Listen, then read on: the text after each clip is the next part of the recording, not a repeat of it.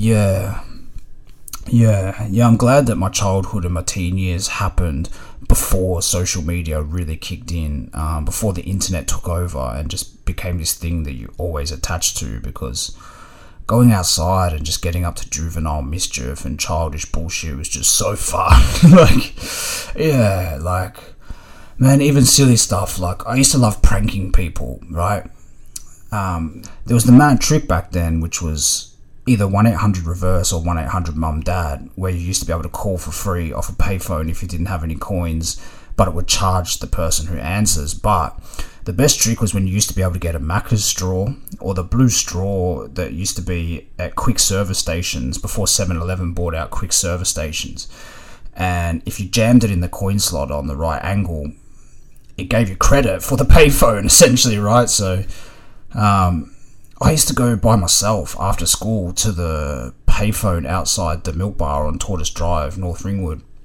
And I just used to prank people, you know, like uh, what you do is you just dial in the first four digits of the area code, like for Ringwood 9876, and then just any random four numbers. So you're just calling some fucking landline in the local area, you know, and then when they'd answer, just start some silly tirade, you know what I mean? Like sometimes it'd just be like, hello, Cindy, you know, like when all those like Hollywood slasher films came back in the 90s, like I Know What You Did Last Summer or Scream or all this kind of shit. But also sometimes just put on like a British accent and just waste their fucking time. Like just talk to them, pretend to be British, or just fucking anything. You know what I mean? I just kind of got off on doing it for a while by, by myself. You know, it's silly, but yeah, you know, like my brother, my older brother was always tech with the mischief as well. Like he was always advanced. Like I remember him showing me how to make the orange cannons back in the day, where you used to be able to get those old square cordial bottles and attach like a PVC pipe to to it and put a hole in it, and then you put an orange in there, and you could spray Lynx deodorant and like a barbecue lighter or something at the same time to ignite it. And those things would rocket oranges, man. Like my brother, he nearly knocked down the fucking wooden fence with one of those at our old place. Like, yeah, those things had a bit of bit of horsepower to them, you know. And then even when we lived in North Ringwood, um, I remember hearing this this explosion one day, like, and my brother and his mate had gone to um, Parkwood Secondary College, which is on Tortice Drive in North Ringers, and we lived like about a f- furlong away, 200 metres away. And I heard this thing, and then the next day I remember going to look at the cricket pitch, and my brother and his mate had blown the fucking cricket pitch out with like a Drano bomb, you know? like, yeah, like the Drano bombs, and yeah, the school shut down a few years later anyway yeah, just these funny things we used to do when we were kids, you know, like throwing lemons at cars. And I can remember walking around in broad daylight in Warrandyte, bashing letterboxes in with cricket wickets, me, my brother, and my mate.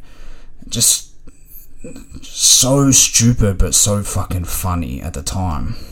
Probably not funny if you're on the receiving end of any of this behavior, but yeah, this is like sometimes I look at young kids and I wonder do they still knock around in the streets and kick the footy at least? Let alone like setting off bombs and stuff like that. Are they at least out there kicking the footy? Like I don't know. I don't know what's going on. Maybe I need to have some kids of my own as an experiment. Fuck knows. yeah. Yeah.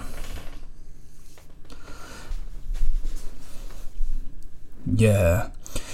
By the time I was 13, I started to really get exposed to all corners of the city. I was hanging out with other kids from all sorts of hoods, you know. One minute you could be in the dodgiest neighborhood in Melbourne, really different multicultural areas, and then next minute you could be in the most white, middle Melbourne, upper class neighborhood. We were just rocking all over the city with different crews, you know. And of course, naturally, through this kind of behavior, you get exposed to gang culture gang culture in Melbourne and probably Australia, from, to speak as a whole, it's always been a problem, but you'll find it's always the same narrative, right? The media has tried to paint it in the past to be like a racial based thing. And yeah, you do have certain crews that form together and are united by race. And you know, you had like the whole Apex, Peter Dutton, African gang thing permeated throughout the media in the lead up to that one election. But the thing is, they tried that 10 years earlier as well um, with the Sudanese gangs around Dandi and stuff. The problem is, yeah, you might have a small minority of gangs that are cohesively together as one nationality, but there's gangs and gang members from all nationalities. And a lot of crews are mixed race crews, right? It's really got nothing to do with race and it's got everything to do with young disenfranchised males taking to the streets in order to find other kids with like-minded lifestyles and compatibility in the sense that they're disenfranchised they got poor home lives they got serious lack of identity and then what happens is they get swept up in the vacuums of these crews and these gangs right? All of a sudden they got a code of moral ethics uh, they've got the brotherhood and the sense of family that they've never had at home. They've got a reason and a purpose to exist. And the thing is, it's just good branding, man. That's the thing about gang culture is it's like good branding, you know. Like, but hear me out because you got these crews with really cool names, and then within all these crews, everyone's got really cool nicknames. Back in the day, most of my friends, you never really called them by their actual like government first name, right? Everyone had a really cool nickname, and this and that, or a tag. You would refer to them by their graffiti tag if they did graffiti. You know, and then they come together under these banners of gangs where everybody dresses the same, moves in unison with each other, lives the same lifestyle, has the same fuck the world attitude. And of course, you're going to get um, young, disenfranchised males with a serious lack of identity that are going to find pride in this, you know? And I think that's why it all starts in the home. It starts with the upbringing. And they want to push the narrative that some of this gang behavior is just because of people's race or because of people's religion or something. That's just kind of uh, irrelevant. And yeah, back in the day, you did have race related gangs. Uh, I'm trying to think from my era of, of course, like Oakleigh Wogs or Broady Boys, um, probably Yellow Boys, North Richmond Boys, FBI, Full Blooded Islanders. Um, you had like predominantly white Aryan like prison gangs, you know. Um, Cambo Clowns, right? Cambo Clowns was a big, big name back in the day. Everyone actually thought Cambo Clowns was in reference to Camberwell, a suburb of Melbourne, but actually the Cambo was short for Cambodian. But there was big, big like rumor and mystique about this gang back in the day because that guy that died at Noble Park Station, and they had this big rumor that they would uh, slice your slice your mouth left and right to create like a smile. You know, way before Heath Ledger and the Joker and Batman and stuff. You know, this is like the big, big, big rumor mill that played into the the urban legends of the street with Cambo clowns, etc. But that's the thing is you got these males that it gives them a sense of purpose because they come up hearing the lineage of Australian crime folklore from all levels of crime, all the way down to the infamous street gangs of their era. And older heads that have moved on and passed on that still have huge legacies in the street. And the thing is, it gives young people an outlet and a purpose to create their own legacy within the streets when they got nothing else. Because people feel like their back's against the wall and it's us versus them. It's them versus the jacks. It's them versus their families. It's them versus the world. It's them versus the government. That fuck everybody mentality. You only roll with like minded individuals. And it's the branding, like I said too, it's the fucking branding. Like, even with a lot of the crews from back in the day that crossed over and straddled the line between graffiti and criminal gang, man, some of the names were just mad, just fresh, like just sounds cool, you know, like uh, CW, Crime Wave, KSA, kicking some ass, LBK, Lazy but Crazy, Love and Box Cutters, FTK, Full Time Crime, Fresh Transit Crime, Famous to Cops, Mad Crew, uh, like, you know, uh, ROM, Raised on Murder, ROC, Rich Off Crime, MTS, Menace to Society, RM, Rock and Melbourne, Razor Wire Mentality, like the list just goes on and on and on.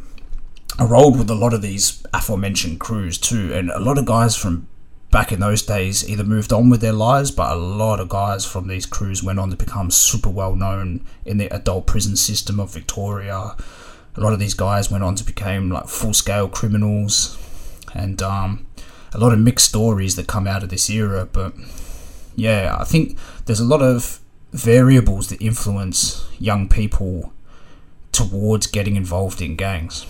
But one thing that I heard really early from a guy who was actually in one of these crews that I just mentioned, I won't mention which, I won't mention who, but he did say to me once upon a time when I was really young, maybe 14, 15 years old, he said, Don't be blindsided by crews. He was a lot older than me, probably 10 years older. And he said, Because sooner or later, loyalty switch, drugs become involved, uh, survival within the criminal world or the prison system becomes involved. Loyalties switch, gangs become fractured, people mold and change gangs mold and change. Members go in, members go out. Um, the banner remains, but sometimes the brotherhood and the loyalty that you thought you had underneath changes. You see this with uh, bikie gangs, etc., uh, etc. Et a lot. It's very common, and that always stuck to me in the back of my mind because you know I rolled with a lot of people from a lot of like different gangs, and many of them quite prominent. But I always was like a bit of a, an enigmatic individual myself, and I just rolled with these people on a friendship level. But I was always quite, I was always quite cautious about claiming a gang because it was a serious thing back then. You know, as stupid as it might sound to someone who's never grown up with this culture, they think, and yeah, it probably sounds so silly to people outside of the realm of this world they think, why do these young kids take it so seriously? You know, and I get that. Uh, but you have to understand when we look at this from a socio-economic level and a psychological level, it's about brotherhood, it's about survival, it's about identity, and also like gang culture is just fucking cool. You know what i mean? Yeah.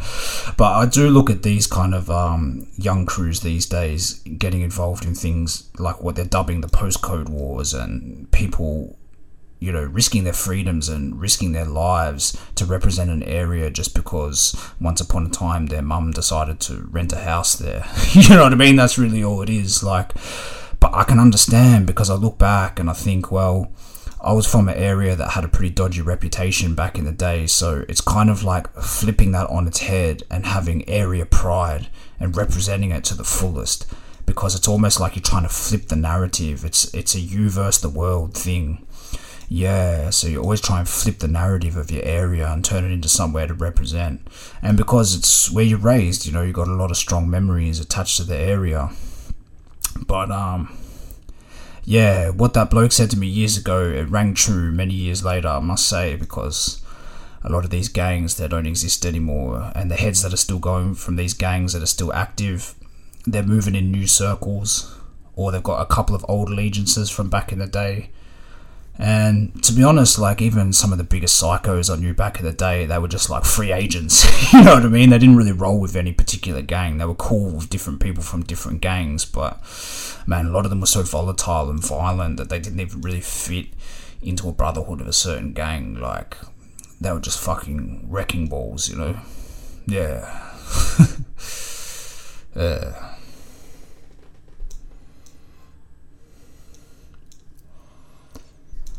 Yeah, yeah. I, I heard this thing years ago about the trajectory of young males and young females when it comes to cliques and social networks, right?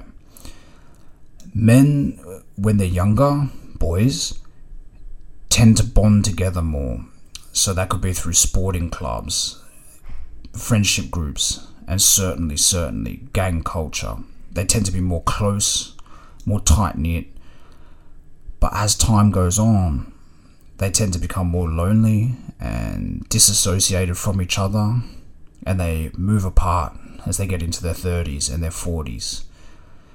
Uh, which is why you look at the suicide rates of men in their 40s, 50s, and it's just horrific, you know. And on the flip side, sometimes young girls, especially in a schoolyard setting and a teenage setting, they tend to be very cliquey quite bitchy towards each other. A lot of my female friends say this when they're young, there's a lot of tension between them. But as they move through their 20s, their 30s, they start to shed this kind of volatility between each other and they start to have more common ground through uh, marriage and motherhood and they start to bond with each other more and women end up going on to have closer stronger friendships you know?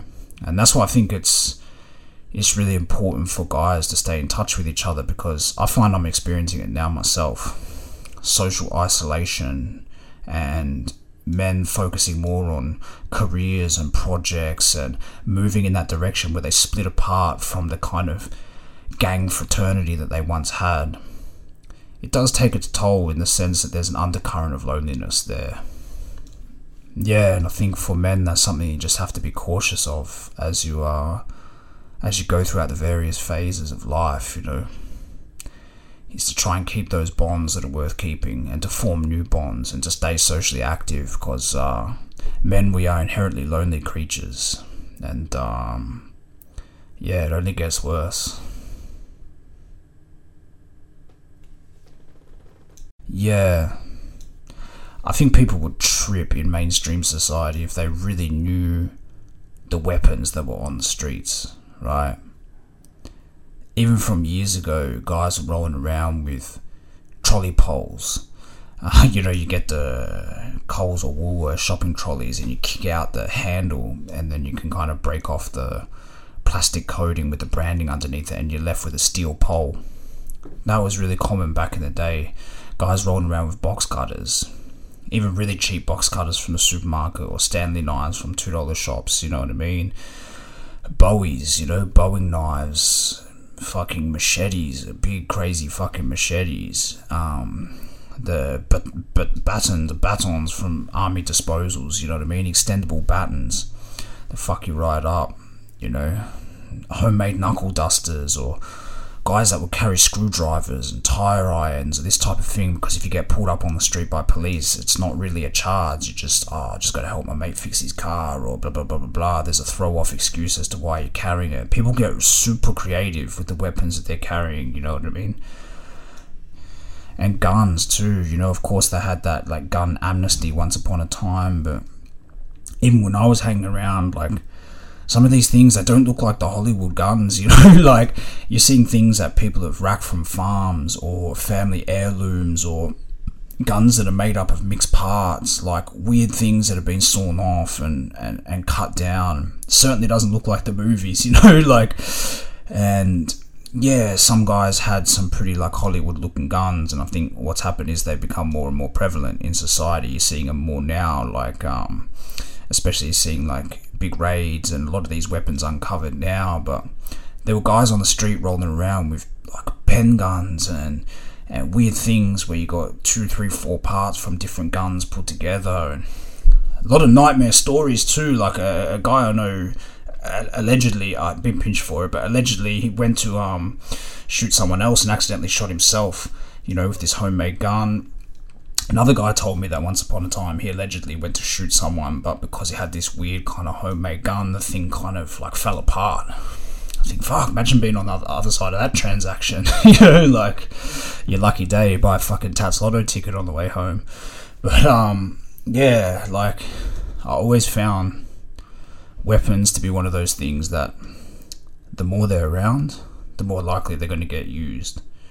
Uh, because when you're putting weapons into the hands of mentally unstable people, particularly young males, yeah, shit's bound to go down, man. It's not good. Not good at all.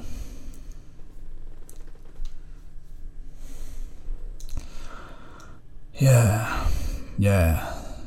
This is not the life I envisioned as a child, but it's the only life I have. You know? I wish I could sit here and I could tell you different stories. Stories about being the maddest sports player, the most high achieving academic genius, the young guy that hooked up with every hot girl in the area. But that's not me, and that's not my life, unfortunately. But at the same time, I wouldn't trade my experiences in life because I learned a lot. I'm richer for the experience. And you can't stew on the past you can't. you can't look back and say if this, if that, but this, but that. You know, if my auntie had a dick, she'd be my uncle. right? Yeah, I used to know this old bookie, and he used to go and watch each race with his book of bets, right? And he'd come back and he'd say, ah. Did my money on the race, number four got up, but if the jockey on number five, if he had have cut the inside or come off the fence or blah blah blah blah blah. Ah well, if this, if that. If my auntie had a dick, she'd be my uncle. yeah, I always like that one. Every now and then, when I'm having a shit day or I'm stewing on something from the past, I just take a deep breath and I think of that old bookie and I say to myself and have a chuckle. Oh well, if my auntie had a dick, she'd be my uncle.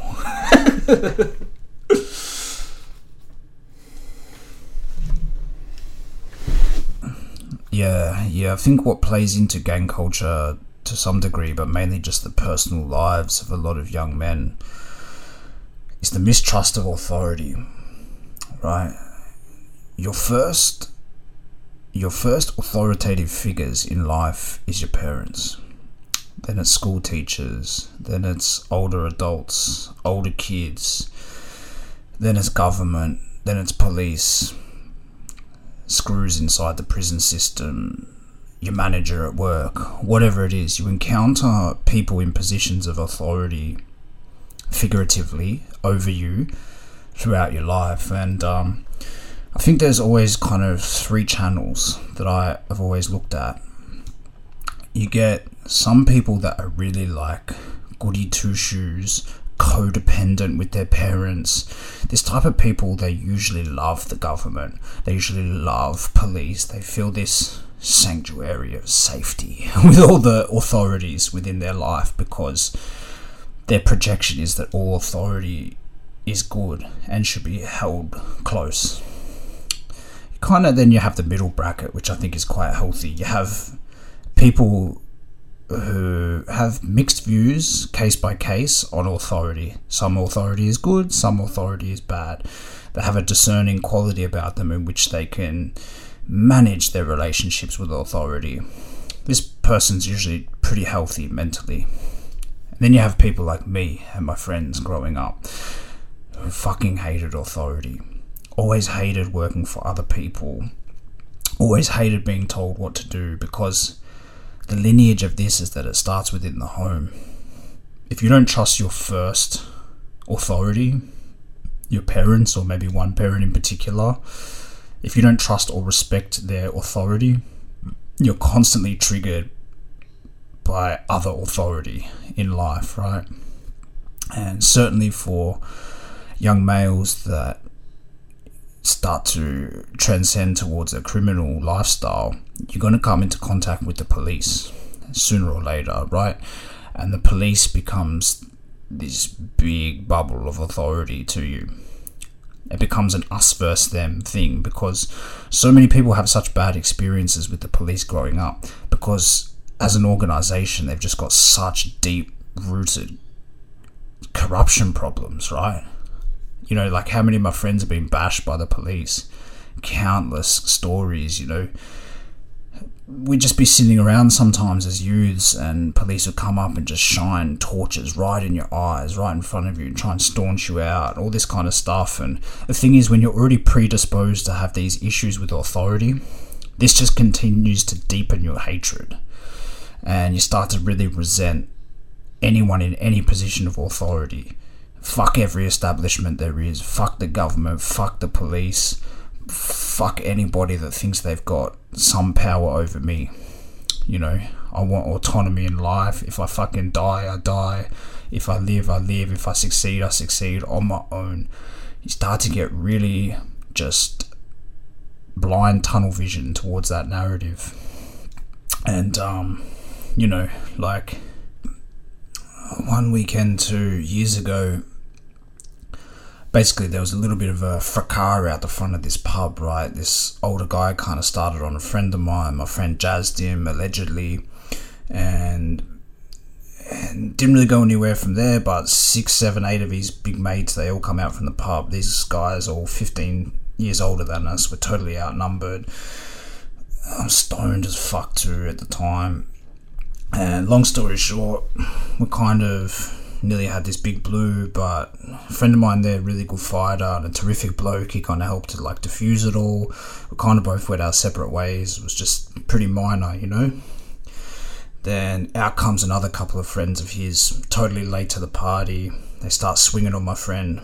This is the middle of a super busy urban area in Melbourne. I won't say where, but in the heat of the moment, my mate pulls out this knife that he had on him. He's got this flick knife thing, small but dangerous, so definitely go through.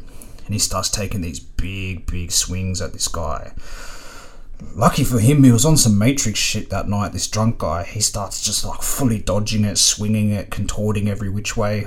My mate had a few goes at him, and lucky it didn't connect because it would have gone straight through the ribs or the chest. Like, would have been a big Saturday night for all involved. but um, yeah, long story short, that kind of gets shut down again from there. We go our separate ways. We go to split. Calm my mate down because he was super steamed.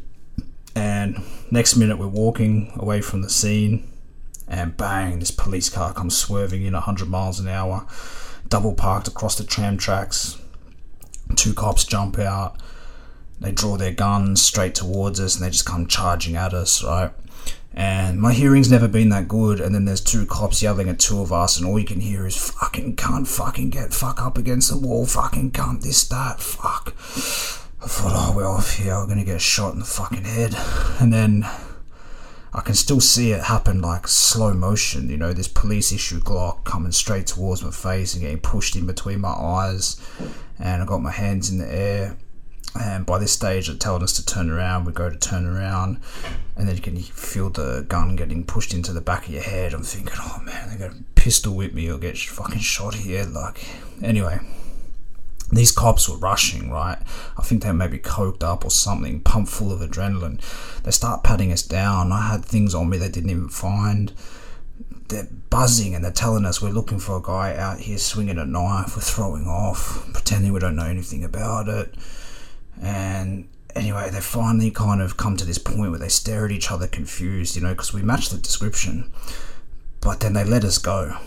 And we're still kind of in a little bit of shock. We had another mate that had like done a U turn in a car and he was about to pick us up. So we get in the car with him. We just wanted to get out of there. We just needed to peel off like ASAP. Anyway, our mate that's driving the car at the time, he's pissed as a parrot and he starts doing all this weird shit in the middle of the in the middle of the street trying to reverse. Anyway, those same cops in a police car, within three minutes, they're back in the car. They pull us up again. They jump out again. They're flashing the torches through the car, but they can't even remember that it's the same two guys that they just pulled up with someone else. I'm in the back seat and I'm thinking, man, you just nearly shot me in the head two minutes ago and you haven't even jerried that it's the same person. There's something about them I just didn't trust them. I thought these guys are rushing off the head. I was super lucky I didn't get shot. And they're frantic, right? Anyway, we managed to get through that hoop. Yeah, jump that hurdle. They let us go again. And then I just remember waking up the next morning, more to the point, sorry for the long winded rant, but more to the point, I remember waking up the next day and just thinking, yeah, it's us versus them it just crystallized more this anti establishment notion that I had in my head.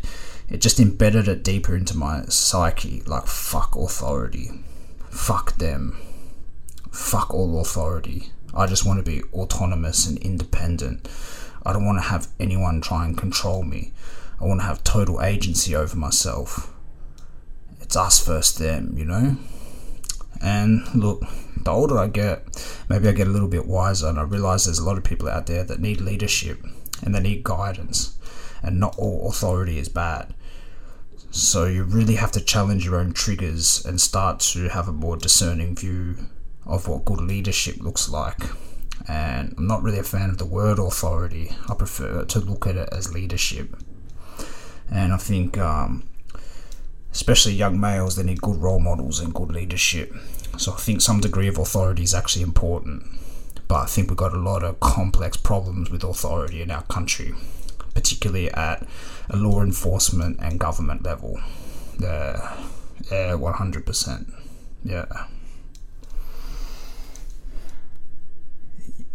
I think the crazy thing about grief is that when you grieve for the dead, whether it's dead friends, dead acquaintances, dead family members, in essence, it's final. There's a finality to it because that person's no longer with us on planet Earth. They're no longer in the same realm as us. It's tragic, and I think it's the hardest form of grief, personally. But you learn to just remember the memories that you have of the person, and it's kind of like there's this final image of the person, and there's no way that you can ever be in touch with that person again. So you have to start the process of just grieving for them and living on through memory and through legacy. But when you grieve the loss of someone that's still living, usually maybe a girl you loved or a parent that's no longer around, there's something awkwardly strange about it because the person is still living. Somewhere out there, you're aware that life goes on for the two of you separately. And I think there's always that element to it of wondering, wondering if your paths will cross again. It's a strange form of grief. Yeah. Mm. I can't speak for others, but for myself, I found a strange plateau period in turning my life around, right? because I think sometimes when you're down and out, you just think if I can just get over this addiction or this sick and twisted way of thinking, or if I can just get rid of these coping mechanisms, then I'll be fine. Everything's going to be fucking roses. But sometimes what happens is you work so hard to peel back these coping mechanisms, addictions, whatever it is that's really holding you back, that's really hitting you on a day to day level you peel that back, and then there's this awkward plateau where you realize you have the beauty of a blank canvas, but there's also an emptiness. You now need to move on with your life and really dig deep inside your soul and inside your psyche and challenge the way you're thinking to overcome the years and years of built up trauma and negative thinking that led you to be down and out in the first place. You know what I mean? So I think uh, I have seen a lot of people around me get stuck as well at that point where they, they push real hard to get off drugs or stop gambling or to, to, to stop eating so bad or whatever it is. And then they hit this point where they're like, well, it's not fulfilling like I thought it was. They've done the work, but it's not as fulfilling as they thought it was going to be. And I think that's where like phase two kicks in, where you start to start to build your build your new life, build upon that blank canvas, you know. But it's tough because you can't delete the past. There's no Men in Black machine thing they're gonna wipe in front of your eyes, you know. Like um, the awkward thing is, is you live in this kind of like purgatory for a little bit, where you're transcending your old lifestyle, but you're starting to recreate your new lifestyle, and it's a major change. And then you realize over time that change is the only constant you always have to be changing, you always have to be evolving. But when you first start this journey of trying to turn your life around, yeah, you do hit this awkward plateau, or at least I experienced that. I'm sure a few other people can relate. And you live in this awkward limbo too, where maybe new people that you meet, they can't understand your past. And then sometimes you've still got people you're connected with from the past that can't understand what you're doing in the present. So yeah, it's a lonely journey, man, for sure.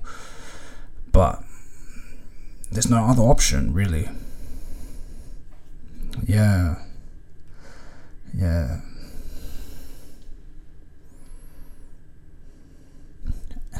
And I think the harsh reality of turning your life around as well, especially if you've suffered from mental health issues, is that it doesn't ever go away. And it's awkward even for psychologists and professionals to tell you this early on because no one wants you to lose hope. But the truth is, you discover along the way that you always have this devil in the back of your mind. It never goes away. But what happens is you get much better at managing it. And you start to manage it much better, much better, so good to the point where that voice of that little devil in your head becomes so small it's drowned out by all the positivity that you're you're pushing for yourself. You know, but the truth is, you always fluctuate. It's always there. It's just that you get so much better at managing it. But it's difficult to look someone in the face who's down and out, who's contemplating suicide, and telling them that because you don't want them to lose hope. Because there is this kind of awkward plateaus that happen throughout the journey of turning your life around, where you will wonder if it's all really worth it. But the truth is, it is. I think it is really worth it. It's like living two lives in one, you know? Yeah. Some of the stuff you see years ago on the trains was just crazy. I don't know, I'm catching trains a little bit in Melbourne and Sydney these days, and I don't know, I just feel like they're not as crazy as they used to be. Like, growing up in Melbourne, the train system was kind of like the veins of the city. And for young teenagers that don't drive or anything, you got everywhere via train. And so we're up and down all the train lines, rocking through all suburbs. You just see the funniest, weirdest, most outlandish shit, right? You know? I met this guy on a train once and he was on all these uh, mushrooms, magic mushrooms, right? Had all these blue meanie magic mushrooms, had a whole glad bag for them. He's trying to offer it to me. And um, ticket inspectors are coming through the carriage. And I was looking out for him. I said, hey, hey, bro, have you got a ticket? His ticket inspector's coming through. He's a little bit fragile, you know, he was fucking tripping balls. But he didn't really jerry to what I was trying to tell him. He just saw people moving through the train and then he threw all these magic mushrooms under the seat. He thought they were police and he's trying to empty out all these magic mushies all over the floor on the train and then, you know, a couple minutes later, when he that it's just ticket inspectors, he's crawling all over the train floor trying to pick them back up, but he's just like tripping as well, you know. And he told me he does this once a year. He's from up in the up in the hills, and once a year he'll just dump a whole bunch of magic mushrooms or a acid trip and just get on a train and ride it from end to end. Back and forth, you know, like, yeah, just like transient humans that you come across just doing stuff like this, you know. I remember like there used to be this uh, this like bad brassy chick. You see her everywhere. She always, if you caught her on a train, she'd never remember your name or anything, but she'd just look at you and just start chewing your ear off with all the stories of hardship and this and that and blah blah blah blah. Sometimes I just wasn't in the zone for it, you know.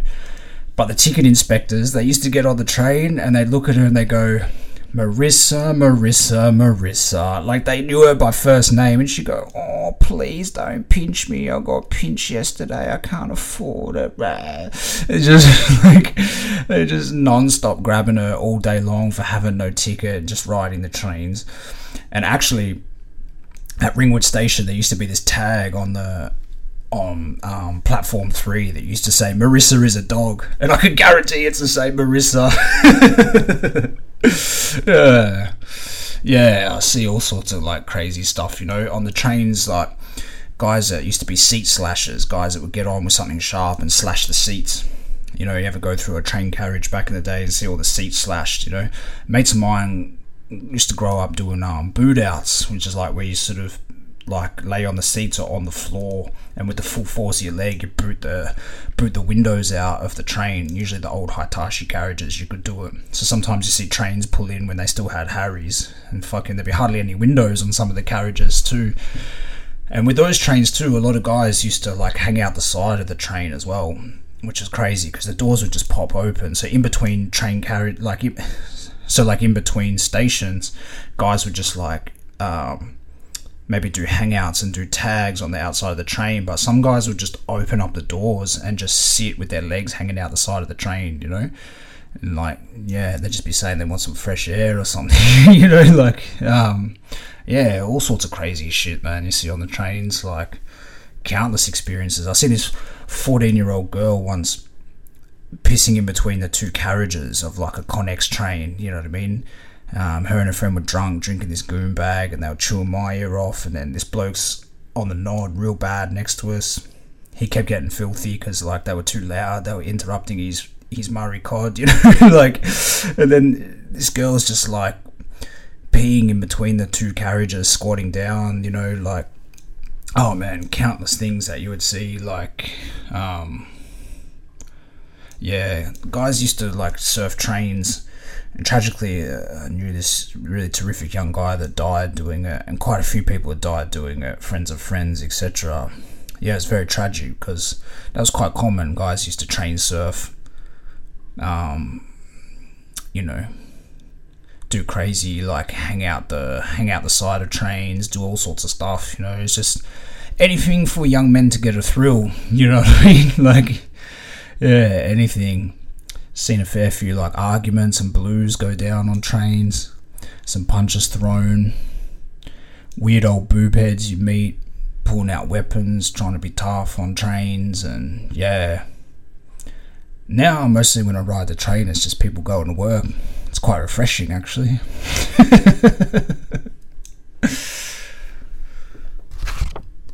yeah, I think the crazy thing about um, suicidal ideation is, when you start to get so close to manifesting it to the point where you're really, really, really considering doing it this huge wave of anxiety would always hit me over the years, and I think, nah, nah, just just gotta hold on. I just gotta dig deep. I gotta numb myself out, or I've got to find a way just to make it through, just to hold on. But tragically, not everybody can make it through that wave. You know what I mean? A good friend of mine many years ago actually told me this fucking crazy story that he got a rope, tied it to the fan, had a table underneath him, kicked out the table, went to hang himself. His feet hit the ground. He miscalculated the table and the length of the rope and everything, and his feet hit the ground. And in that moment, he realized that was a sign. That was a sign that he needed to go on and keep living. And tragically, a few years later, he passed away in similar circumstances. Yeah. Yeah. It was terrific bloke, too. It's very tragic.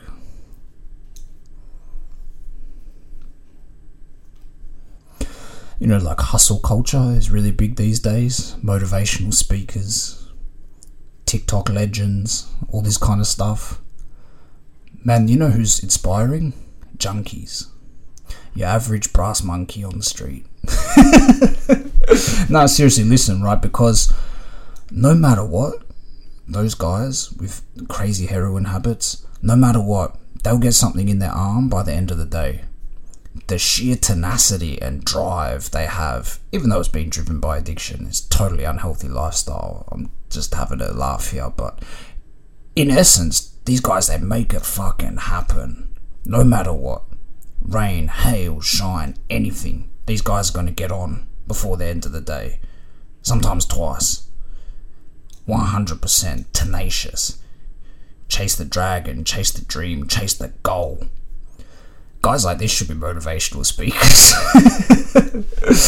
uh, you know, actually, I knew this guy, an old acquaintance of mine, and he told me one time, he dead set told me one time, that in, he calculated roughly that in an, a 12 month period, he'd put 180 grand worth of heroin through his arm. It shot up 180,000. I said, but how do you fund this? Because this guy wasn't even really like a mad earner or a crim and look, I think he got most of it on credit and sly jobs and ripping people off and stuff. But no matter what, with this huge tolerance he had, this huge heroin habit, that guy every day managed to get on and put $180,000 of heroin through his arm, man. Yeah. Tony Robbins, eat your fucking heart out. uh, it's dark, man. It's dark, but yeah. Sometimes you have to laugh at things as a coping mechanism. Yeah particularly with drugs, because I feel like every decade or so, heroin had a huge resurgence, has a huge resurgence. Um, and there was an era a little while ago where it just felt like a lot of young people were just like tragically getting swept up into using heroin. A lot of my friends, you know what I mean? A lot. And man, there's a lot of aspects to it where you look at it too, like you know, even with like the pain that people are going through that drives them to use heroin, it's just like nothing else matters, you know. I can remember a really good friend of mine overdosed. I was there. He'd overdosed in front of two of us. And we're passing out. We go, man, they're not looking good. There's a big rash starting to crawl up one side of his body, and he's just looked like beetroot color red. It was kicking in, you know. We said we've got a saviour, but he wouldn't let us call an ambulance because he had warrants out and he was on the run. And he's like, I'm going to go to jail. I'm going to get pinched. I'm just to wait it out. And we're like, nah, nah, nah, come on, man. This is your life, you know? And he's t- saying, nah, nah, I think I'm just having a reaction to the cutters. Just wait, just wait, just wait. Oh, I can't believe we even waited. But yeah, like he pulled through. he pulled through. Um, yeah. It's just like stupid stuff that I just hate to see now. You know, a lot of guys were dying mixing heroin with um, benzodiazepines like Xanax or, you know, this kind of thing because the chemical mixture is not good for your body. Yeah, the, lengths that people will go to, to to acquire the drug too was crazy. I've seen guys rip their own grandmothers just to come and get on because a lot of my friends were wheelers, right? Guys doing anything, steal a lawnmower, sell it for 20 bucks. Or guys that do big diamond snatches and safes and everything like that. Just to fund the lifestyle of just using heroin. All just to bury the traumas within them and numb themselves out. I think that's the foundation of a lot of it. It's just tragic, man. So many people. It's like every week you'll be hearing about someone you knew, or someone you're friends with, or friends of friends, acquaintances, somebody dying, someone dropping. It's just fucking tragic, man. Seriously. And you look at it on a global scale too. You know, they used to have this saying China white. Most of it used to come from China. After America invaded Afghanistan, and all these reports started coming out that they were terrorizing and demolishing and leveling half the cities, but they were leaving the poppy fields. Next minute, what happens? Something like 85 or 90% of the world's heroin starts coming out of Afghanistan. Tell me that's not a fucking coincidence, right? Have a look at the opiate problem in America. All of a sudden, opioids getting sold, you know, legally. I'm talking Oxycontins, fentanyl, all this kind of stuff. Have a look at what that's become in America and tell me that there's not something shady going on the last 20 to 25 years you know? Yeah. And and the prescription drugs that they sell legally are just as fucked up you know? I can remember eating those uh, burgundy oxycontins the 30 milligram ones. I remember eating two of those one night Uh, a mate of mine's probably going to listen to this and be laughing because he was there. We've all had all these Oxycontins, and about five of us young guys, uh, 18 to 21 years old, we're all sitting in a room just stoned off these Oxycontins, taking turns to vomit. you know, like, you look back and you think, what kind of fucking idiots were we? What are we doing? What fun are we having? You know what I mean? 18 to 21 years old, should be out on the town, should be out with a nice girl or something. And here's four or five of us guys just trying to numb ourselves in a room, taking turns to spew up this one young bloke there just spewed like throughout the whole hallway, the bathroom, everything. Spewed all over my mate's computer, just like a fucking vomit party, you know? oh, disgusting behaviour, man. Seriously. Fucked up.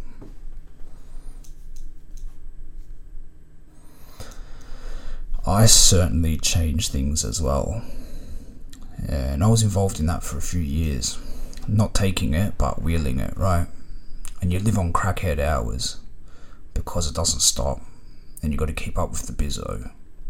And I feel a lot of guilt and shame for being involved at the time because I fucking I hate the drug. It changed the fabric of society. When ice came in speed straight away phased out within a couple of years and then you just start to see all these fucking reptiles on the streets, you know what I mean? Just wired people being up for one, two weeks sometimes, at least two, three, four days. Just committing petty crime and doing anything they can to get this fiendish fucking drug. And here I am just like putting that poison in people's systems, you know? I feel a lot of guilt and a lot of shame for that, but I was just young and I wanted to move up the ranks and it was just silly but I really think that ICE changed the landscape of drug abuse in Australia for the absolute worst. And the thing is, it migrated from the city and the suburbs out to the country towns. And from what I understand, it's just totally ravaged country towns. Yeah, like. In parallel to that, cocaine abuse has gone up mega. I think Australia's like ranks high globally for cocaine use, and there's a lot of money in coke. But um, the ice in particular just totally, totally ravaged society, man. Yeah, I can't stand that drug, man. I want nothing to do with that drug. Yeah, I've seen a lot of people as well, just that you wouldn't expect, just totally change on it. Yeah, it just struck them to the core of their being, and eventually it wears them down physically and mentally, and it just eats at the soul, you know. Fucking horrible, man. Yeah. I had a really big appetite for weed, right? I was a big chuff smoker. From 16 to 28, 12 years, I smoked every day, every night. Yeah. For the first few years, it was fantastic. It was just something I really used to numb myself out, and I, I really, as much as I did a lot of other drugs at the time, I stayed away from trying to have like a class A drug addiction, but I certainly had a massive appetite for weed. In saying that, I know it's a more culturally celebrated drug. It's similar to alcohol. Some people think it's cool, somewhat blase to smoke weed. Lots of random people smoke weed, and I think in many uses it's um can be advantageous. But I think for the real hardcore bongheads or everyday smokers, it's a bunch of bullshit. it's a bunch of bullshit, in my opinion. I think it kind of numbs you out slows down your maturity, um, somewhat stifling for your social skills and your creativity. And yeah, yeah, I wish I got rid of it much sooner in my life, you know, but I haven't smoked weed in years now. But I used to be real well known for it. I was just obsessed with it. I was obsessed with always having the bomb chuff. I was known for that. Always moving it, always selling it. Always had it, even in a drought even when it was dry, it was just like having milk in the fridge, you know. And I look, I look at the the way it's been legalized around the world now, and I'm sure that's going to come to Australia eventually. Um, already for medicinal purposes, it is, and a lot of smokers I know are just buying that medical. They're getting it legally and this kind of thing, and sooner or later the government's going to tax it. They're going to make big revenue out of it but it's the retrospective of looking at it and thinking, man, I can't believe I risked my freedom moving this drug. I had a falling out with a guy over a hydro setup that I had pumping because he was growing for me, and you know, just the impact that this thing had on my life and how much my use of the drug and my business with the drug stayed in the shadows, right?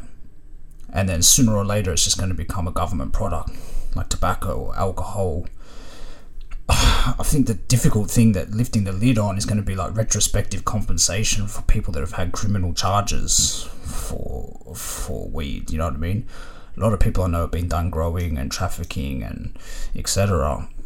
And um, it's always been like in the criminal world, it's kind of always just been like a standard, relatively easy business to run it's quite a safe, low key thing to do. You know what I mean? A lot of guys go in and out doing it over the years. I certainly did. I was moving other things at other times, you know, but it was always there. Yeah. But in essence, uh, I hate to upset all the stoners, but I just think it's an overrated drug. And yeah. Yeah. You hear this saying growing up a lot respect your elders. But for me, when I was growing up, and for a lot of my friends that had complex relationships with authority, I used to sit there and think, why? Why should I respect the opinion of someone who's 60, 70 years old that failed to achieve their dreams in life, that failed to actualize what they envisioned for themselves in life? who's broke, who's struggling, who's wasted their entire existence, why should I respect them? What can they tell me about life? I was pretty cold in this sense, you know what I mean? I used to think a lot of older people with their religious views, with their societal views, I used to think a lot of them were just fucking batshit. yeah, yeah, I used to just think I'm gonna pick and choose who I choose to respect, right? Particularly if they're older than me. And maybe over time I've softened up because I realized you can learn from the mistakes of others. Sometimes it's only in the twilight years of their life where people have this kind of full circle wisdom, and I think it's important to listen into what they're telling you. And also, you can learn a lot about the history of life, history of your own society, your hood, everything through older people. It's quite interesting, quite fascinating. But yeah, it's hard when you've got a difficult relationship with authority to just throw a blanket over it and respect all your elders. I used to think, why? why? But at the same time, I've always loved the history of the history of Melbourne, right? history of Australian lifestyle because I would hear a lot from older generations, and I did have a lot of older mentors. I would hear a lot about the golden days of crime in the 70s and the 80s, even the 90s, from a lot of older crooks, a lot of friends of mine's parents or associates, heads I used to deal to, whatever, that were from back in the day. And they tell you about the crazy, crazy decades of armed robberies before CCTV surveillance moving cash and drugs around on flights and um, parties that used to go on, mingling with high society, just intense stories that you hear from older heads, you know what I mean? Tales of Pentridge Prison, tales of this, tales of that. And we used to sit around as young heads and just soak in this wisdom, you know? And I would respect some of those elders, you know? Some, not all, but some. and um, yeah, at the same time, I would hear a lot through my father or through my grandparents, my mother, uh, and just other older people in general about, you know, SP bookmakers, um, the era with big cash and punting and gambling in Australia. It was like a second economy, right? I hear a lot about that back in the day. The great sporting moments of Australia the great music moments of Australia, the live music scene, just tales of the 70s, the 80s, you know, illegal card games before Crown Casino, all this kind of stuff. So I always kind of respected the lineage of what came before me as well. I certainly respected by history, you know what I mean? I was just very picky on who I chose to respect. Every generation's got its shit talkers. uh, but I feel like sometimes I am in this awkward twilight phase between the new school of life that's totally dominated by the internet and social media, which did come in while I was growing up, but then most of my life growing up was lived before that, and I had this strong history passed down to me through lots of older heads from older domains. So it put me in this kind of awkward twilight period, and I really think that my generation, right? I'm born in 1990, I'm 32 years old. I think my generation is the last generation before everything really shifted. And you're going to look back in history and look at my age and think some of the stuff we lived through was just crazy. From 9 11, planes hitting the towers, COVID 19, the rapid rise of social media, the internet, um, intense globalization, everything. Think of everything that's occurred in the last 20 to 25 years, 30 years. It's been an intense period of transition. And even older heads say to me now that life is moving more rapidly than it once did. And I think for my generation, we've had to face that challenge of a super fast moving, ever changing world. And it's only just going to keep trending that way. But we're kind of caught between worlds. I feel like there's a real paradigm shift the last 15 years or so. And I feel like for my generation, my age group, and a little bit prior, maybe a little bit forwards, we were on the cusp of that. We could see it from both angles. And I think they'll look back in time 50, 100, 150, 200 years, they'll look backwards and they'll say, what a crazy, crazy epoch in time all that was. And we're currently living in the middle of it right now. Yeah. Yeah, there's a trick sometimes to think about. If you're really down and out, you're feeling suicidal, you're feeling super depressed, you feel lonely, tell yourself this you have a child. Yeah, you have a child, it's your inner child. Once upon a time in life, you were just an innocent young child. And whatever happened to you and whatever transpired, it likely wasn't your fault. And it fucked you up. And it molded you and it changed you and it gave you this big, big, big wave of problems to overcome that you're pushing to overcome now. And you're succeeding, but you're caught in it. Just remember something on those dark days. You have a child, and that child is still inside you. It's you, it's your inner child. Look after that little kid, that little girl, that little boy, whatever it is. Look after them. The same way you look at a little girl, a little boy, and you look after them if it's your friend's kid or someone you bump into. You gotta learn to treat yourself like that. Because the cold reality is the opposite, where you fucking torture yourself. And that's dark. That's real dark.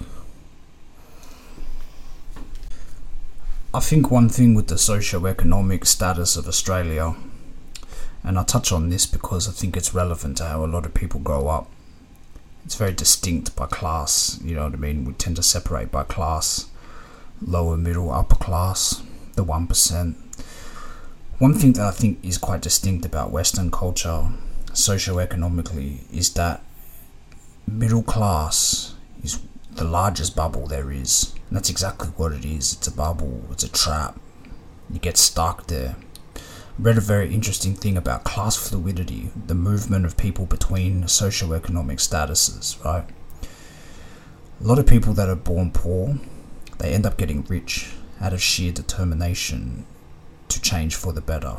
And there are countless, countless people that are stuck in the cycle of poverty, of course generationally it just goes in the same direction that it always has for that family. This is obviously very common. But one thing they've noticed with economic status is that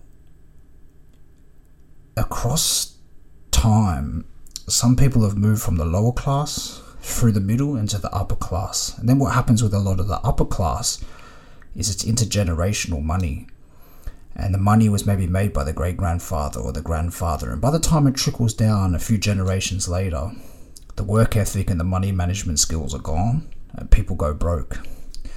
And then they rotate around the class structure. But they tend to rotate pretty rapidly between the low class and the upper class, and then from the upper class back to the low class. And the majority of people in Australia live within the middle class, which I think is a bit of a trap because you're not really upper class, you're not doing as well as you could be. But it's not like I'm lower class, it's not like I'm in poverty. That kind of complacency and attitude will keep you stuck in life. And when it comes to the issues of the world, I think particularly maybe coming from a lower to middle socio-economic background, I can sort of speak in the sense to tell people in the broader mainstream of society that they wonder why people don't care. Because the thing is, lower class people in poor areas, Aussie battlers, working families, they got different realities and different problems. You know, uh, not having opinion left or right, I'm just saying, in essence, maybe something like climate change. When you tell a working mother, single mother, is trying to hold down a job, maybe two of them, is trying to keep her kids out of the streets, She's trying to keep them educated, trying to put food on the table. She's got no time for herself. Everything's devoted to the family. She's just trying to pay the rent. She's trying to get by. She's trying to make do with what she has, do her best. She's got problems. She's got to pay the rent next week. She's got to keep her kids out of trouble tomorrow, every day. So if you tell her that the world's going to self destruct in 200 years or something because of climate, do you think she has the space to care about that problem? Some of these problems in life, they're privileged problems. It's for the privileged people that are semi comfortable or comfortable to worry about. And that's the sad reality is we've got different perspectives based on the reality that's in front of us, right? And you wonder why there's some people out there that don't care about social agendas because they're stuck. They've got problems got mental health issues, they've got economic problems, they've got families, they're battling it out. They don't have time to care about smaller, more insignificant issues. They got pressing issues. Everyone in the world's got problems. Even the richest people I know, they got problems, right? New levels, new devils. Doesn't matter how high up you go, you got problems in life. Yeah, and I think in essence, what's happening with society in Australia is be, it's becoming rapidly divided, more divided than ever right? And I'm not saying that there's not problems, and I've got certain opinions on some of these social problems and socio-economic problems separately, but just in general, when you look across the class structure of Australia, we've got to find a way to kind of unite and coexist, regardless of our differences and opinions. And I think that's always been the eternal, eternal struggle of societies across the history of the world. I mean, fuck, yeah, what are you gonna do? yeah